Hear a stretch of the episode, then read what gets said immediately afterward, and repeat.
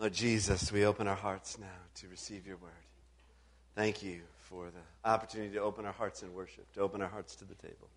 And now we open our hearts to receive you, the living, eternal word. Come, speak to us out of the fullness of who you are, for the glory of your name. In Jesus' name.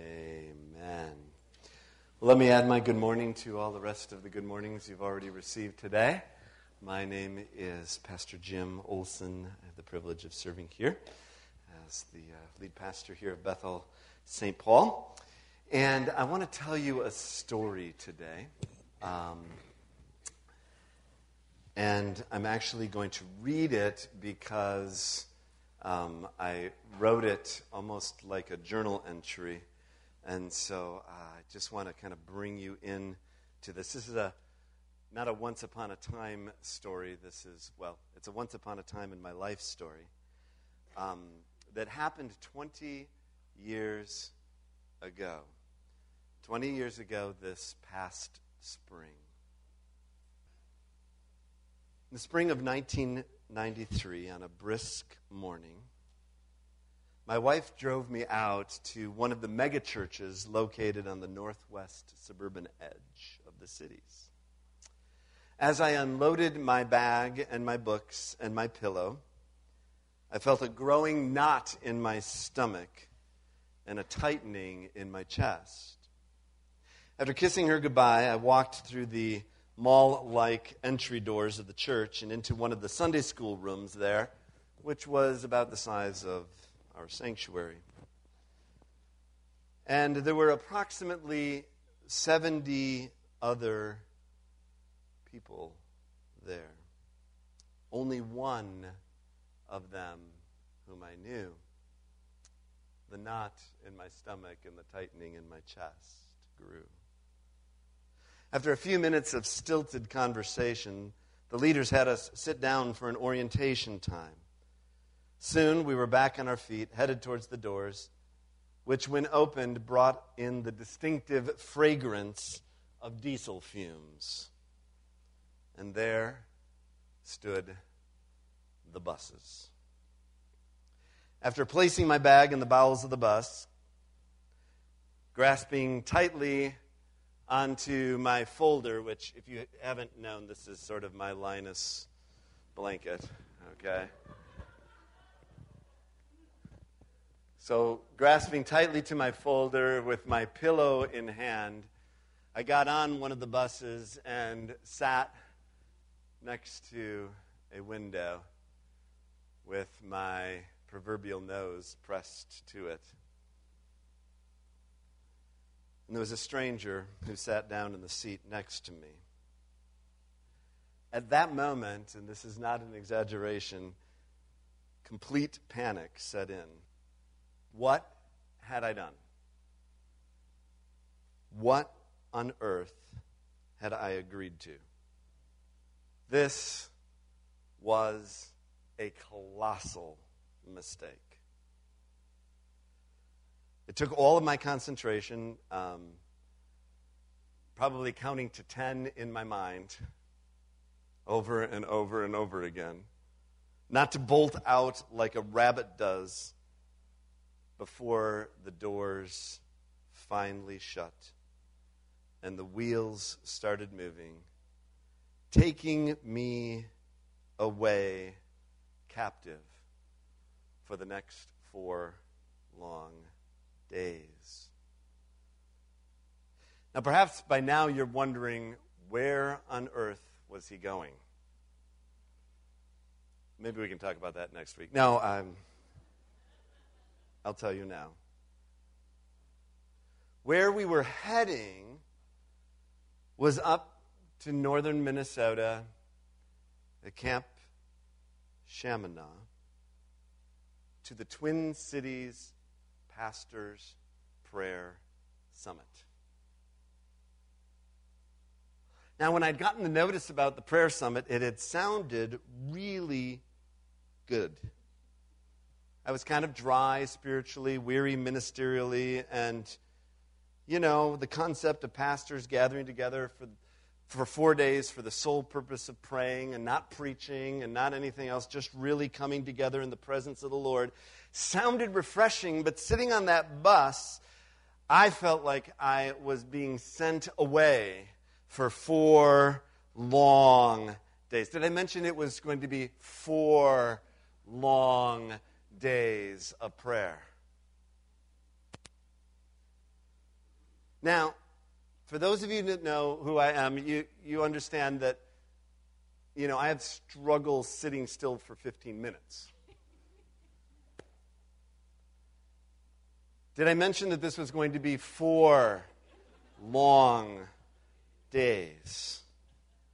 In the company of 70 others who I was quite sure were far more spiritually mature than I was. And it wasn't going to take long for my spiritual immaturity and inadequacy was going to come to the surface when I was praying together with these godly people for four long days. Well, to make a long story short, those four long days flew by. And before I knew it, I was back on a bus heading back here to the Twin Cities. And I can look back 20 years and tell you with total honesty that those four days were transformational for my life, for my ministry, for this house. And potentially for the city and beyond. Because out of those four long days, the Lord began to birth in me something as it related to prayer. I'm not a natural intercessor, it's not one of my spiritual gifts. But the Lord led me into a season of extended time with Him that did refresh my soul and began to give me a vision for something more. The next weekend after I got back, we went on our annual board retreat, and out of that board retreat, at that board retreat, which turned into a prayer retreat, was birthed the foundational principles and values which we are looking at these years. And really, out of that time was birthed that calling upon this house to radiate life and joy as a house of prayer for all nations.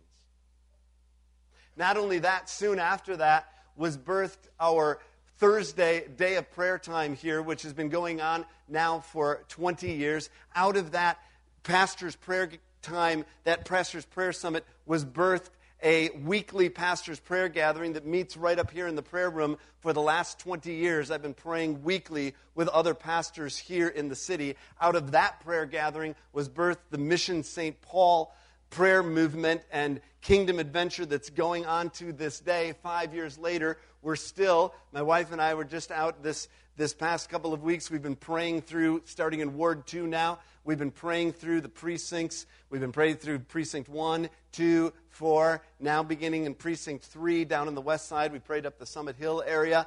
I'm committed here personally to praying through and for every city street here in St. Paul. All of that was birthed from those four long days in his presence. And so, the word that I'm bringing you today, I wanted to share that with you because you need to understand the background to this that this isn't something that's just theory. It's not just words on a page or words on a screen. This is words that have been written in and upon our hearts and upon my heart as your pastor. And so i'm excited today to continue our series of messages entitled Arak, which is the hebrew word which means foundation which means to set in order, which means to prepare for battle. We're laying a foundation in order to be set in order to prepare us to continue to engage the community and the world around us. Because we believe that the Lord wants to reestablish our, our identity, who we're called to be, so that we will continue to re engage our destiny, what we are called to do. The two are integrally connected. When you know what to do, when you know who you are, you will know what to do. If you don't know who you are, you won't know what to do.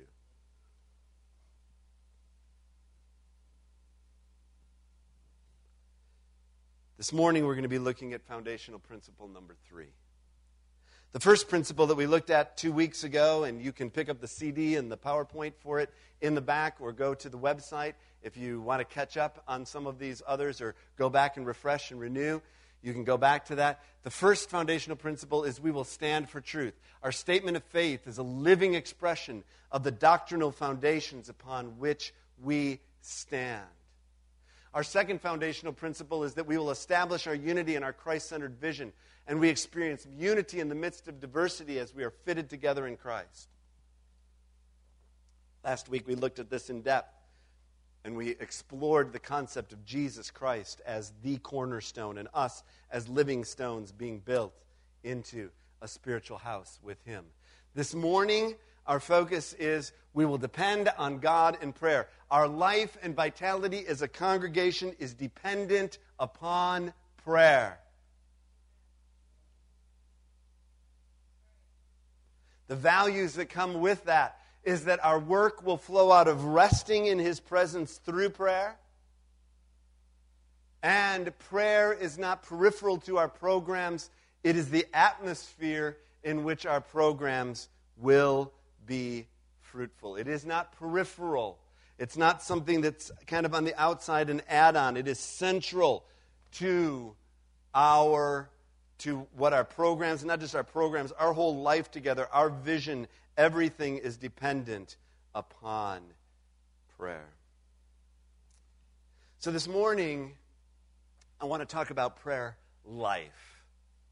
Prayer life. And I'm going to use a biblical picture out of Second Chronicles chapter 20. So if you have your Bible, if you would turn there, please. If you're using the Bible located right in front of you, turn to page 320. Turn to page 320. Or you can follow along in your own. I'm not going to be putting all of the words to this particular text on the screen, so I encourage you today, if you have your Bible, find it, pull it out, or pull it up on your screen on your phone, whatever it is that you use to get into Scripture this morning. For those of you that are going to be um, taking notes,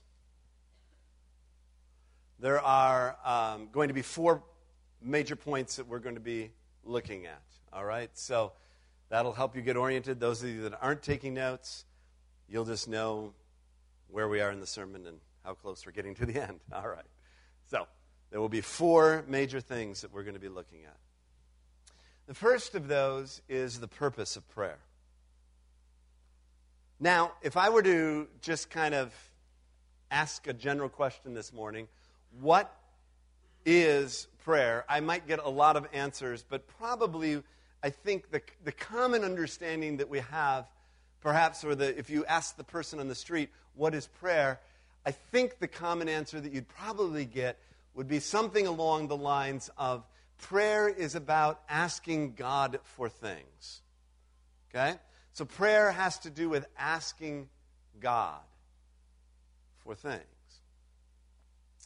Well, certainly that's a, a piece and a part of prayer, but I want to look at something a little bit more foundational because we're looking at foundations, all right, and setting things in order. So I want to look at something deeper as it relates to prayer. Turn with me back just a page, if you would, in your Bible, to Second Chronicles chapter 17. Because we're, we're talking about Jehoshaphat here, and to understand Second Chronicles chapter 20, we have to go back a couple of pages, kind of to the beginning of his story. The story of Jehoshaphat is told in 2 Chronicles 17, 18, 19, and 20. Chronicles and Kings, of course, uh, are two, or are actually four uh, uh, books in the Bible that describe the kings of Israel and Judah, the ups and downs of all of those various kings. Jehoshaphat is one of the kings of Judah, and he's one of the good kings. It says here, it says, Jehoshaphat his son succeeded him as king. All right, he's, he's succeeding Asa, who was not one of the good kings. Often it was bad king, good king, bad king. You know, that was often the. But Jehoshaphat was one of the good kings and strengthened himself against Israel. At this point, Israel is in two kingdoms the northern and the southern kingdom, Israel and Judah. Judah having Jerusalem as its um, place of, uh, uh, you know, its, its uh, capital city. He stationed troops in all the fortified cities of Judah, but garrisons in Judah and in the towns of Ephraim that his father Asa had captured. Now, listen to this summary of Jehoshaphat's life that begins in verse 3. The Lord was with Jehoshaphat because he followed the ways of his father David before him. Now, pause there for a moment. David was not his physical father, but David was his spiritual father. And what was it said about David? That David was a friend of God. So he followed his father David in the ways of his father David before him. He didn't consult the Baals, sought the God of his father, followed his commands rather than the practices of Israel. And the Lord established the kingdom under his control.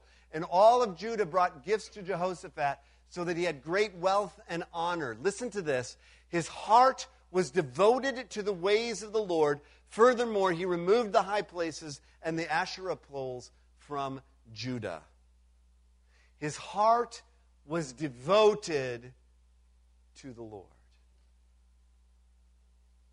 His heart was devoted to the Lord. He followed the ways of his father David, followed, sought the God of his father, and followed his commands rather than the practices of Israel. What does this have to do with prayer?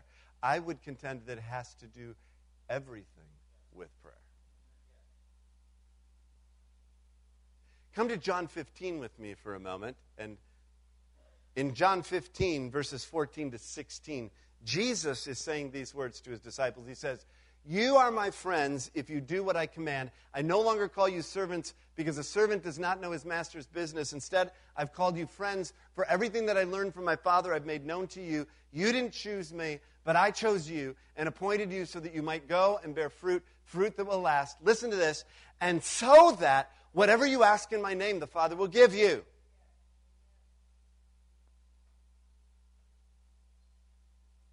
Notice what it says there. I'm no longer going to call you servants, but I'm going to call you friends. David was a friend of God. Jehoshaphat followed in the ways of his father David and became a friend of God. How is a friend different than a servant? A friend knows the heart of his friend. The friend reveals his heart to him, to her, so that she can pursue the purposes of God. So when you get to this, so that whatever you ask in my name, the Father will give you, this doesn't mean that God becomes some sort of a divine vending machine. This is not something mechanical where, well, I just ask it and I throw Jesus' name on the end and ching, God has to do what I've asked. No, this has to do with relationship. So I am contending that the primary purpose of prayer is to develop our relationship with the living, loving God. And when you know Him,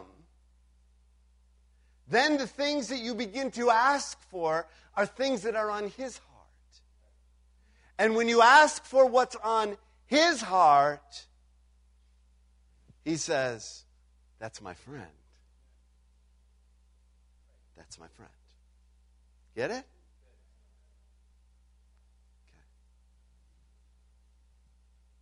So, the primary purpose of prayer is developing our relationship with a living, loving God. All right. Let's talk about the posture of prayer. So, things move forward. It's really interesting. Oh, but before I get there, for just a moment, one more piece. It, it would be interesting for you. I would encourage you to read Second Chronicles 17 and 18, because what happens there is very interesting. So, the ruler of uh, Israel at that time, Ahab, asks Jehoshaphat to make a treaty with him to come against their mutual enemy. And, and, and Jehoshaphat says, Yep, I'll go with you, but first we must inquire of the Lord. And so they called together 400 prophets, and all the prophets say, Yeah, yeah, go up against them. You're going to defeat them. And Jehoshaphat wisely says, Well, is, does there happen to be a prophet of the Lord around? I don't want to hear the, you know, the background noise of those that say, Yeah, yeah, go, go, go. I don't need the cheerleaders. I need the ones that are going to hear the heart of God. And Micaiah is called forth. And Micaiah, the first thing out of Micaiah, so, so they say, and, and, and Ahab doesn't even want to do it because he knows that Micaiah, he says, Micaiah always prophesies against me. He doesn't like me. So Micaiah comes and says, Prophesy, tell us, are we going to defeat? And he says sarcastically, Yeah, go up against him, you're going to beat him. Jehoshaphat says, Come on, tell me the truth. Micaiah says, You go up there, and I see your bodies scattered. King, I see you defeated. I see you dead. Because the Spirit of the Lord isn't on these. And one of the prophets, the 400 prophets, comes up, slaps Micaiah in the face. They throw him in prison for not joining the team. And sure enough, they got to battle, and Ahab dies. Micaiah's word comes true. A friend of God knows what God's saying, not what other people are saying. But what is God saying? Okay, so that brings us now to chapter 20. I'm going to read a long portion of this for a moment. So we're going to read through from chapter 20, verse 1, all the way through verse 13. Okay? So after this, the Moabites and the Ammonites, with some of the Meunites and the termites and all the otherites, okay, came to make war on Jehoshaphat. Some men came and told Jehoshaphat, A vast army is coming against you from Edom, from the other side of the sea. It's already in Hazazon Tamar, that is En Gedi. Alarmed, Jehoshaphat, listen to this, resolved to inquire of the Lord, and he proclaimed a fast for all of Judah. We're going to come back to this a little bit in just a few moments. The people of Judah came together to seek help from the Lord. Indeed, they came from every town in Judah to seek him. Then Jehoshaphat stood up in the assembly of Judah and Jerusalem at the temple of the Lord and in front of the new courtyard and said, O Lord, God of our fathers, are you not the God who is in heaven? You rule over all the kingdoms of the nations. Power and might are in your hand, and no one can withstand you. O our God, did you not drive out the inhabitants of this land before your people Israel and gave it forever to the descendants of Abraham, your friend? They have lived in it and have built in it a sanctuary for your name, saying, If calamity comes upon us, whether the sword of judgment or plague or famine, we will stand in your presence before his temple that bears your name and will cry out to you in our distress, and you will hear us and save us. But now, here are men from Ammon, Moab, and Mount Seir, whose territory you would not allow Israel to invade when they came from Egypt. So they turned away from them and did not destroy them. See how they are repaying us by coming to drive us out of the possession you gave us as an inheritance. O, or Lord our God, will you not judge them? For we have no power to face this vast army that is attacking us. We do not know what to do, but our eyes are on you. Underline that, not in the Pew Bible, but in your Bible, in your mind. Please underline that. This is one of my constant prayers before the Lord. We don't know what to do, but our eyes are on you. And all the men of Judah, with their wives and children and little ones, stood there before the Lord. Now, what's this posture that we're talking about? Well, it's the same posture that we see throughout the scriptures. The great men and women of faith continually come back. The one thing, whatever their gender, their education, their age, whatever uh, circumstances and context they lived in, there's one thing that was constant throughout the scriptures of the leaders of the people of God.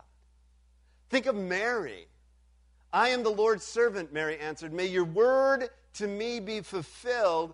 Then the Lord left her. I am the Lord's servant. May the word be fulfilled.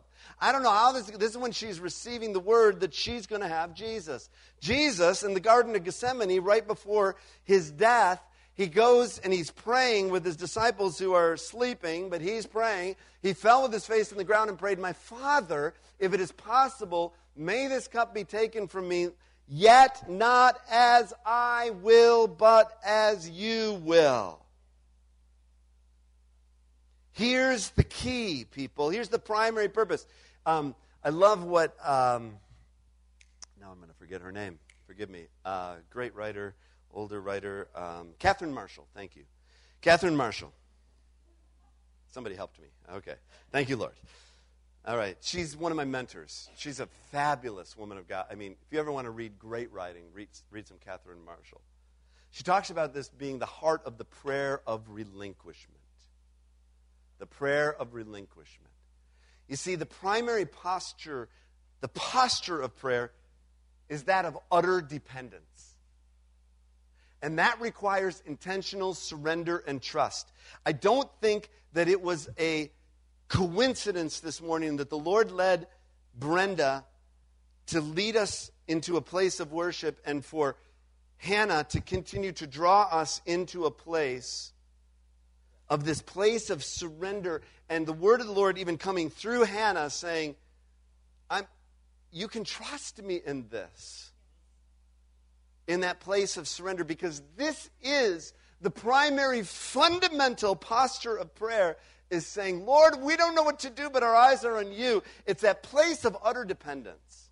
And it strikes at the very heart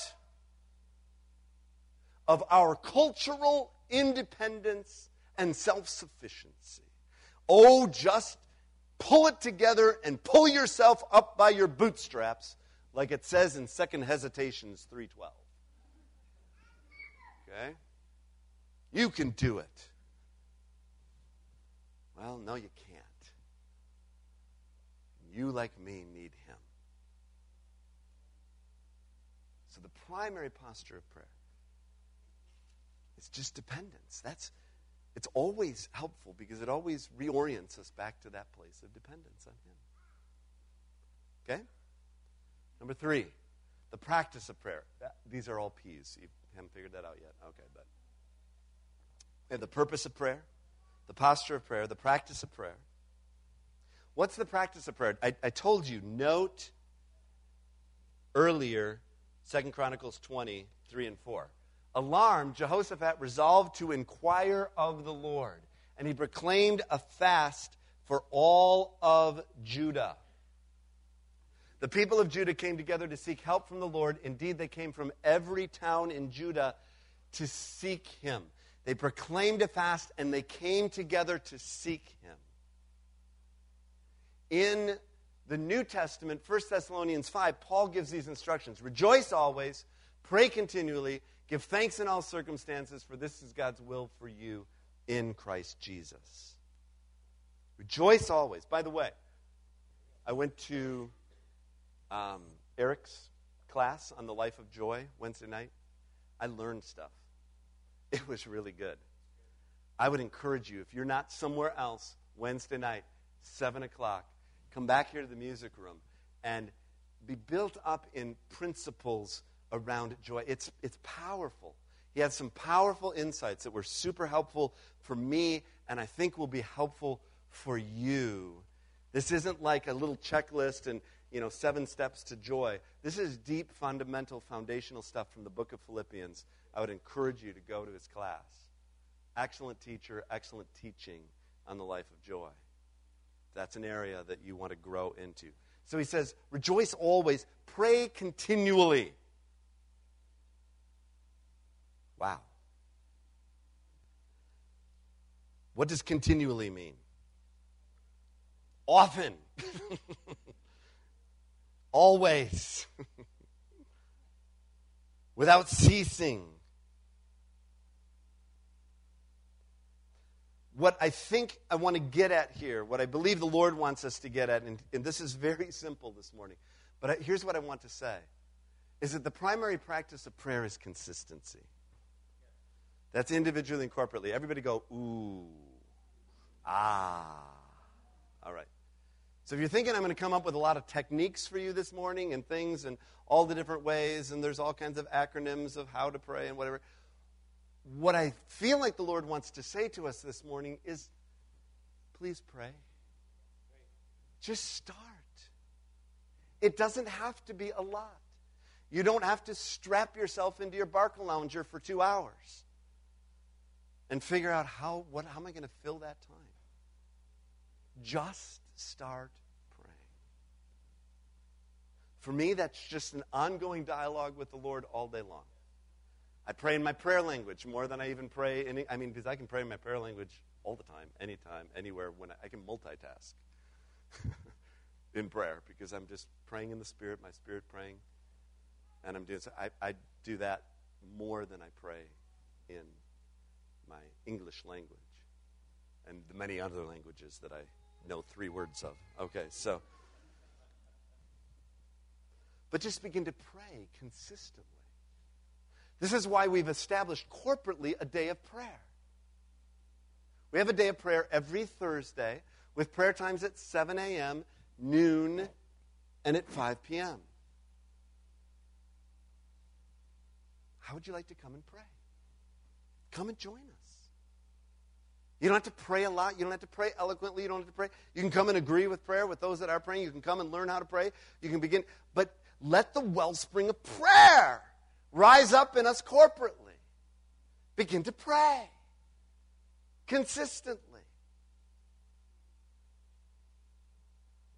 When people ask, well, how do you do what you do? How does this happen? How do you have seven congregations and 25 plus nations and all of the different things that are happening here and the continued, I mean, the Lord is expanding this house.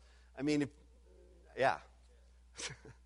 Did you happen to notice there was a few more Himalayans here today? They're, they don't have room back here anymore, all right? The Korean are outgrowing. Think, you know, it's growing, it's expanding. Why? And how does all of that happen? It happens through prayer.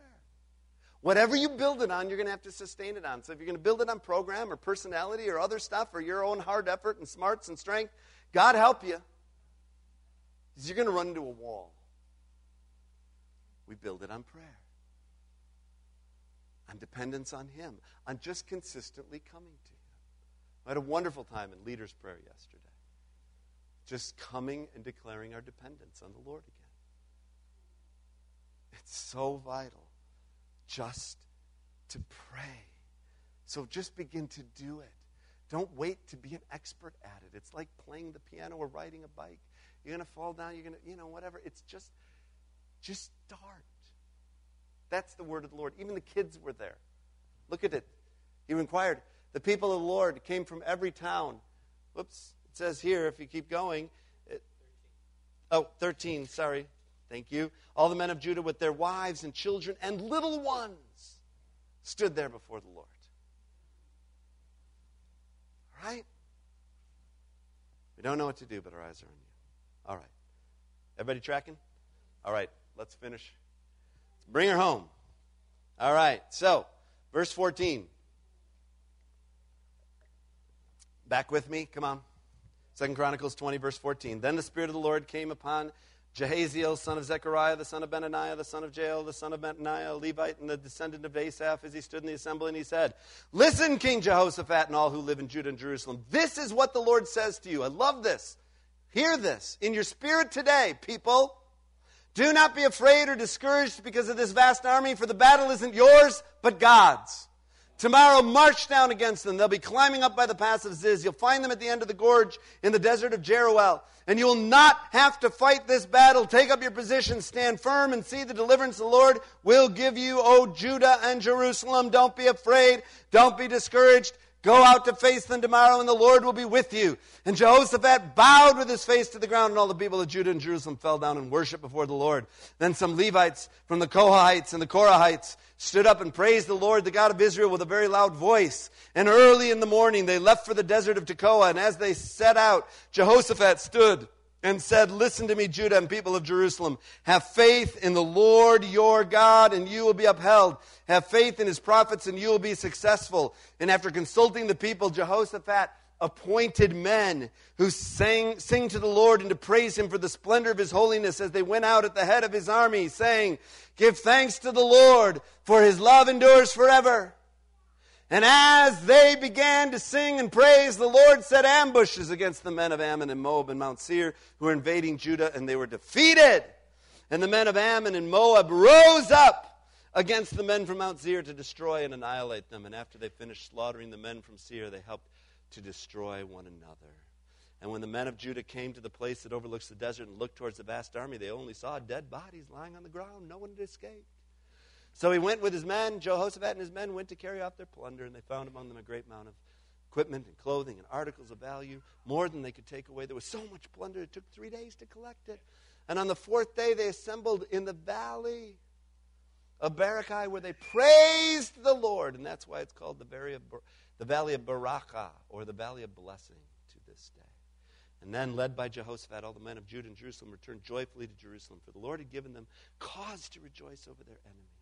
And they entered Jerusalem and went to the temple of the Lord with harps and lutes and trumpets, and the fear of the Lord came upon all the kingdoms of the countries when they heard how the Lord had fought against the enemies of Israel, and the kingdom of Jehoshaphat was peace, for God, at peace, for God had given him rest on every side. Okay. I love this. Here's the connection of prayer and worship. What we do here when we come together in worship, and we take more time than some congregations take in corporate worship, and I'm not going to apologize for that.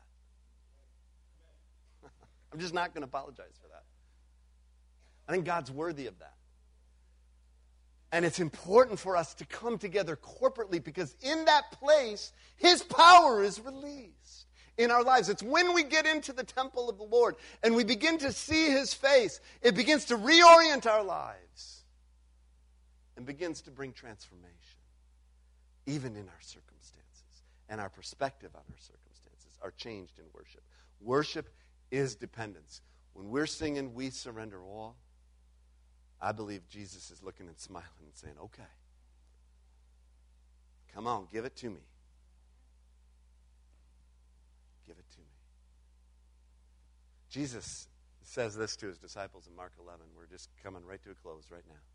Have faith in God, Jesus answered. Truly, I tell you, if anyone says to this mountain, throw yourself into the sea, and does not doubt in their heart, but believes that what they say will happen, it will be done for them. Therefore, I tell you, whatever you ask for in prayer, believe that you've received it, and it will be yours. Now, again, this isn't vending machine. This isn't, oh God. This is when we know the heart of God and we begin to posture ourselves in dependence to Him. And as we begin to worship, and as, as Pastor Dave shared a few weeks ago about faith being holding the door open to God, we hold the door open to Him because we have nothing to lose and everything to gain when we do. And we have everything to lose and nothing to gain when we shut that door. When we hold the door open to Him, His power works among us. So the primary power of prayer is found in partnering with God to accomplish those things which are on His heart. When He wants a mountain moved, partner with Him to see that mountain moved. When he wants an army to be defeated, partner with him to see that army defeated, whatever those circumstances. But it's about partnering with God. It's not about presumption and about you gritting your teeth and just saying the right formula in prayer, and then God's gonna, you're gonna twist God's arm. No, it's like fasting. I encourage and invite us to into the practice of fasting as well. Perhaps on a Thursday you want to miss a meal or take a focus. I encourage you to do that. Take a media fast. Do whatever it is that you want to fast on a particular Thursday to turn your attention back towards God. But fasting is not about twisting God's arm to get what we want, it's about posturing ourselves in dependence on Him. It's about saying, God, I'm giving this up in order, I'm emptying so that you can fill. We will depend on God in prayer. Here is our principle number three. This is our focus today. Our life and vitality as a congregation is dependent on prayer. Our work will flow out of resting in His presence through prayer.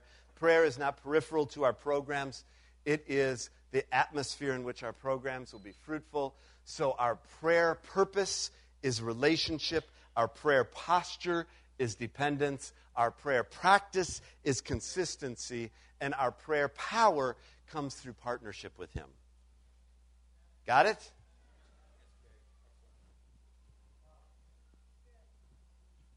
All right. so it would probably not be helpful just to say, okay, bye now. But I think I want us to, we're going to respond, and I have a song that I don't know that we've sung here, but I know we've sung it with the Lit Apprentices and over in Minneapolis. And it's a really simple song of dependence on God. And I'd like to sing that, and then I'll give a benediction, and then we're going to then we're going to go into an, another song that's based right out of this scripture in, in, in 2 Chronicles 20 Forever God is faithful, forever God is strong. But can we stand to our feet? And this morning, again, I don't view preaching of the word as simply giving you good information, but rather, I see the Lord coming to bring transformation to us. And so, if you need to respond today, I'm going to just open up the altar. You can respond where you are, you can come here. I will give a benediction as soon as we've sung this song. I know some of you have places you need to go, that's just fine. But if you would just stay present to respond to the Lord right now, whatever way that is in your heart, just open your heart, open your hands. Go ahead and put the words up if you would bowing here. Without you, I fall apart. You're the one that guides my heart. I need you. Lord, I need you. If you want to come, here we go. If you just open your hands. Lord Jesus, in this posture of submission and surrender this morning, we say to you, we need you. Lord, without you, we've been driving our proverbial car into a ditch. Lord, things just don't work. Individually, corporately, we can't do it without you. So we choose today to surrender ourselves again, even this hour. We choose to submit ourselves as a house before you and say, unashamedly, we need you. Oh, we need you so much. Would you come with your salvation, with your deliverance, with your healing, with your justice, with your encouragement, with your comfort, with your hope, with your peace, with your joy, with all that you are. Come. And now, again, with hands open, I pray that you might be filled with the immeasurable love of God the Father, with the irresistible mercy and grace of Jesus Christ the Son, with the inexhaustible strength and power, comfort and hope of the Holy Spirit be with you and yours as you go from this house to yours, sent to make disciples of all nations. Go with the banner of his favor over your lives. And until we gather again, either in this house or in our eternal home, I pray that His love and goodness and mercy will chase you down every day of your life for His glory and praise in Jesus' name. Amen.